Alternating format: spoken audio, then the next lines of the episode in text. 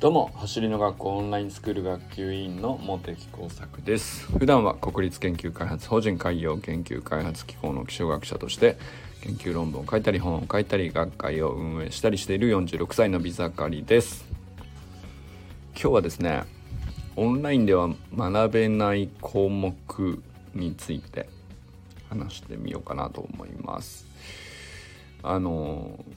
これ確かにそれそれはオンラインでは出てこないよねそりゃねっていう思ったきっかけのビデオがビデオというか YouTube 動画がありましてリンクに貼っておくのでよかったら見てください。5, 5分ぐらいのすっごい短い動画なんですけどあの鴨頭義人さんっていうね、えー、この間あのコミュニケーション大全っていうあの最初新刊本のちょっとご紹介なんかもしましたけどまあ結構そうですね。1年ぐらい前からあのかなり鴨頭さんのねあの YouTube チャンネルたくさん見てたりしてるんですけどあのそうですねだから YouTube 上で講演家活動を全部こう発信されている方なのであのまあなんだろう YouTube でこんなに深いことが勉強できるのかっていうのが僕が鴨頭さんに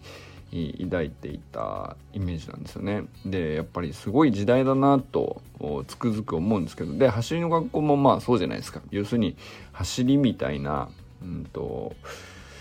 何でしょうね。一般にはオフラインじゃないと学べないと思っていたことが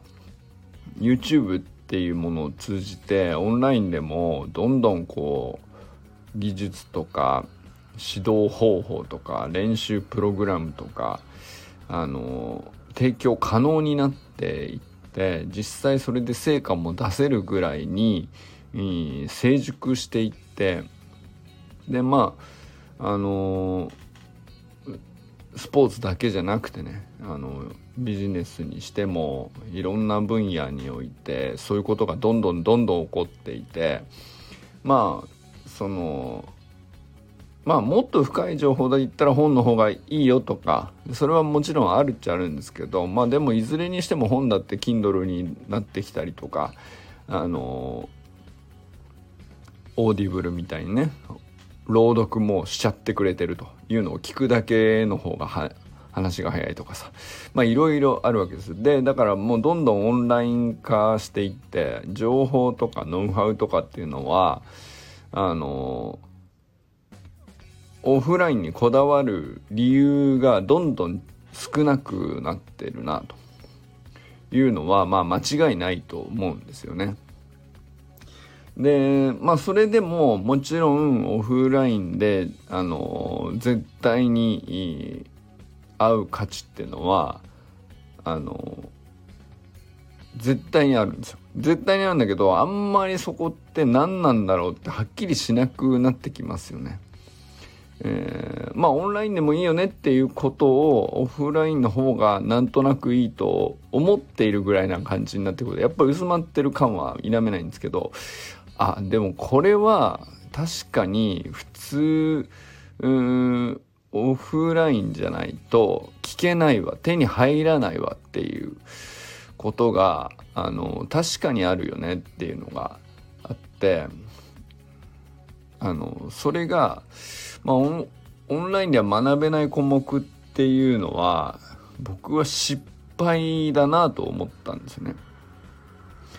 で失敗事例とか、えー、失敗からどう成り上がったかみたいな話っていうのは実はこうあるんですけどそれって失敗じゃなくて結局今は成功していて失敗からこういうふうに学んだっていう成功の法則というかあの情報だったりエピソードだったりってするわけじゃないですか。だけど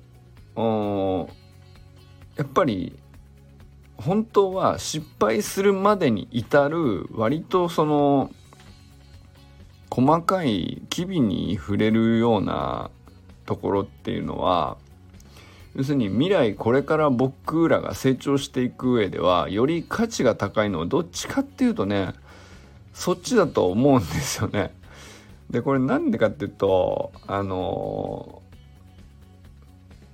その大体うまくいっている人成功している人結果を出している人実績のある人たちっていうのはまああの要するにうまくい膨大にいろんなことをチャレンジして膨大に失敗した中から一番うまくいったものをあのオンラインに載せてでまあそれでブランディングという形にしてあのあすごい人なんだってなるわけですよ。大体。まあそのうん基本的にそういうふうに誰だってするよねと。思うんですよね。でわざわざあのかっこ悪いとかうまくいかなかったとかうんなんだろうな。オンラインに載せても親和性がないというか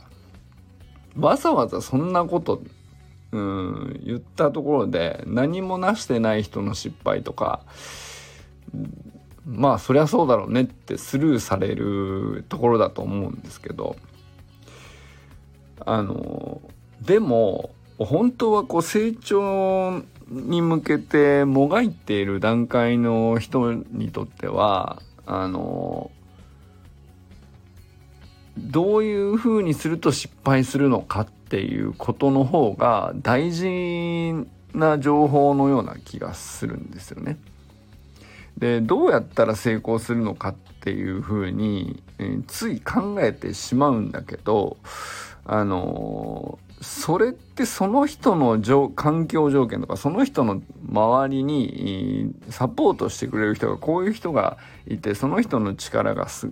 こういう風にマッチしていたからとか要するに自分とは全然違う条件の中でこういう風にやったら成功したっていう話にどうしてもなってるわけでそれをトレースしてもあのあまり実際には確率が高くないというか打率が上がらないんですよね。だけど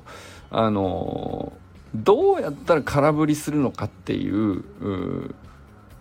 逆にねそのもうこれだけはやっちゃダメだよと空振りの確率だけをこうまず先に下げる必要があるよねっていう方があのもがいている段階においては大事だなと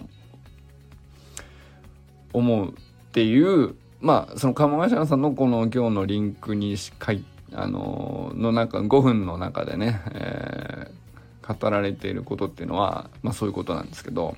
でまあ失敗事例としてエピソードその抽象的に今喋ってるけど事例として具体的に例えば誰々社長に僕はこういう失敗談を聞いてあのこういうことを学びましたとかあの大企業のあの有名なあの社長さんにすごいですよねって言ったら実はもうとっくにこういう失敗はあのやらかし済みで、えー、それはこういう風なつもりだったんだけど、うんと、結果こうでした。っていう話を、例えば結構具体的なエピソードとして語られるんですけど、でもそれってそのエピソードの触りで、あの、本当はもっとどういうプロセスを至ってその失敗になってどこで撤退したのかあのあこれ失敗なんだって見切りをつけて、えー、失敗だと認めてまあいわゆる損切りっていうんですかね。なんかあこれ違うんだなって言って引いてあの次の別の手段を試すみたいなこと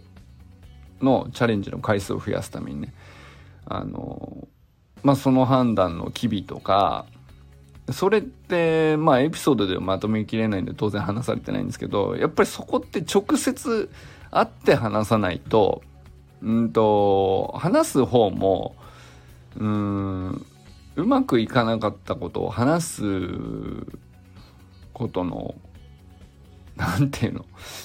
メリットないじゃないですか。うまくいかなかったんだからそんなことをわざわざ人に言ってブランド下がっちゃうかもしれないしせっかくね今調子よくいってるとかだったらなおさらそうなんですけどあの成功者であればあるほどで実績が高ければ高いほどそれからなんだろう実力があればあるほどうまくいかないかった過去についてどうしてその失敗をしたのかとかあのどのようにその失敗に至ったのかとかあのオンラインでわざわざその変に拾い取られるかもしれないような場所で怖くて言えないじゃないですか。なんだったらね。まあもっと言ったら普通の人にはそんな貴重な体験より貴重な体験なんですよ。成功の体験よりも。でそのあの絵は失敗でしたね。と。あれだけはもうしちゃいけないなって学びましたっていうような話っていうのはあのオンラインでは決してこう出てこない。まあオンライン出てくるっていうのはもう大体こう一般論的にまあ確かにそうだったよと。僕もその失敗やったことあります。みんなもそのよく言ってますけど僕も似たような失敗やらかして、えー、でもそこから学んで乗り越えて成功体験としてその失敗エピソードを使うぐらいな感じには割となってると思うんだけど本当の意味でのあの、手痛い失敗というか、やっちゃいけないんだな、これはっていうやつっていうのは、そうそうね、あの、そうそうっていうか、まあ、まず間違いないですよね。オフラインでは出なければ、で、よ、ごくごく、その、信頼関係のある人同士でないと、お伝えできないと思うんですよ、お互いね。聞くのも、なんていうか、どう聞いていいか分かんないしっていうね。で、そこだけはね、やっぱりオンラインでは無理だなと、言い切れるなと。ま、もちろんサタデーナイトミーティングとか直接話せる機会っていうのはオンラインでも作っているわけですけど、あのまあ、あそこもかなりクローズドな場所なんで、えー、まあ、ある程度の段階までは、あのここでうまくいかなくてこういうふうにもがいてますみたいなことはあのかなり安心して語れる場にはなってると思うんですよねオンラインスクールにおいても。だけどなんだろうなあの本当に あのより具体的な成長を求めている人からすればあるいはあのまあ初心者ではなくてある程度そのもう一段上に行きたいと思ってる人からするとそういう一般論としての失敗じゃなくてあのまあある程度は基礎はできてるんだけどっていうことですよね。だけどより上に行こうと努力する上においてかけ違えちゃう要するにエネルギーがどんどん高くなっていくので、えー、失敗もなかなか手痛いものになりやすいと思うんですよね。あのそれこそ単純に一言でオーバートレーニングとか言ってもまああのパフォーマンスが上がれば上がるほどそれ境が分からなくなってくるし境を乗り越えちゃった時の、まあ、怪我の大きさとかもでかくなっちゃうじゃないですか。あのまあ、パワーがでかければでかいほどね切れちゃった時の怪我の大きさとかさありますよね。でもまあその素人レベルのところでまあ大したあの筋力でもない状態でちょっとひねったとかあのちょっとあのピリッときちゃったみたいな話だとそんななんていうかあのまあしばらく安静にして、えー、適切に治療していけばまあ治る話でそんなに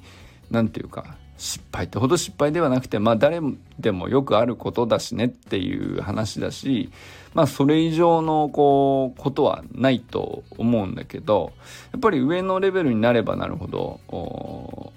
パフォーマンスも上がれば知識も身についてきてで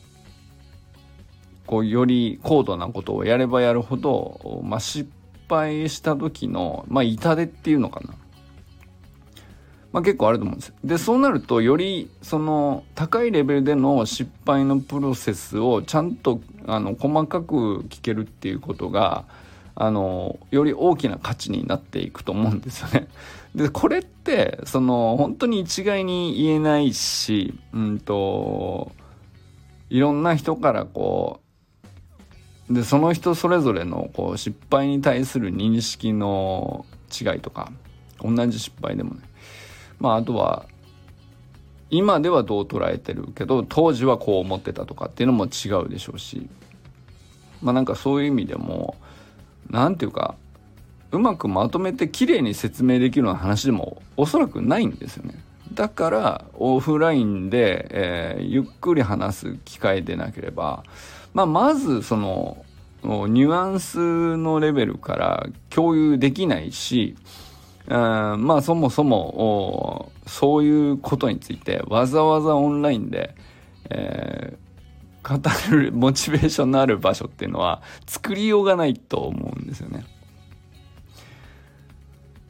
だけどやっぱりそこってすごく何て言うか本当に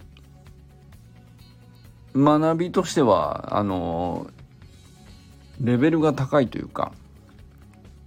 まあそれこそね例えばなんですけどオンラインスクールっていうオンラインコミュニティ全体を考えた時でもそうなんですけどオンラインコミュニティがあのうまくいかなくなる時の失敗陥りがちな失敗というかやっちゃいけない絶対これをやっちゃいけないみたいなことってあるはずなんですよ。こういう風にやったら絶対うまくいかないからねっていう 例えばね。で、それってまあ僕らももちろん全然わかんないけど、それって学ぶ価値めちゃくちゃ高いと思うんですよ。で、もし、えー、そういうことに経験値のあるまあ、オンラインサロンとかオンラインでコミュニティを運営してるとかあのオンライン上で、えー、チームをまとめてるとかっていう経験のある人だったらあの今現在どうやってうまくまとめてるっていう話よりも過去いろんなチームをまとめて成功もあり失敗もありっていう人から直接お聞きできる方が学びとしてはもうめちゃくちゃその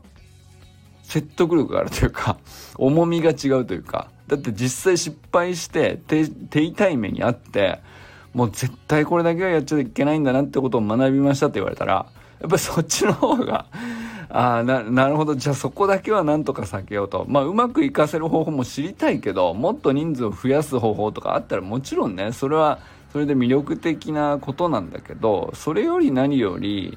まずは続かないことには話にならないわけだから。でじゃあそうしたらあのー、絶対にねせっかく素敵なコミュニティなんだからあの崩壊しないなくならない、うん、ガタガタにならないための失絶対これだけはやっちゃいけないっていう失敗した人のやっちゃいけなかったことの話ってあのめちゃくちゃ聞きたいなと思ったり思ったりするんですよね。その単なるサービスとして捉えてるっていうよりはやっぱりコミュニティとしての力があるからこそのサービスでもあるじゃないですかオンラインスクールっていうのは。ただの情報だったらホームページにも知っておいて、えー、順繰りに見ていけばいいだけの話でコミュニティとしてお互いワイワイやる意味はないわけですけどでもそこに意味があると思っているからこそオンラインスクールという形にして、まあ、部活オンライン上の部活として運営しているわけなんですけどうんでまあそれがよりうまくいってほしいと思うのがまあなんだろうな普通に考えたらそうなるよねと。でより人数が増えてもよりなんだろう魅力が大きくなったらいいなとは自然に思うけど一方で、えー、守りの部分絶対これだけはやっちゃいけないよっていうことって、えー、意外とね 見落としがちというか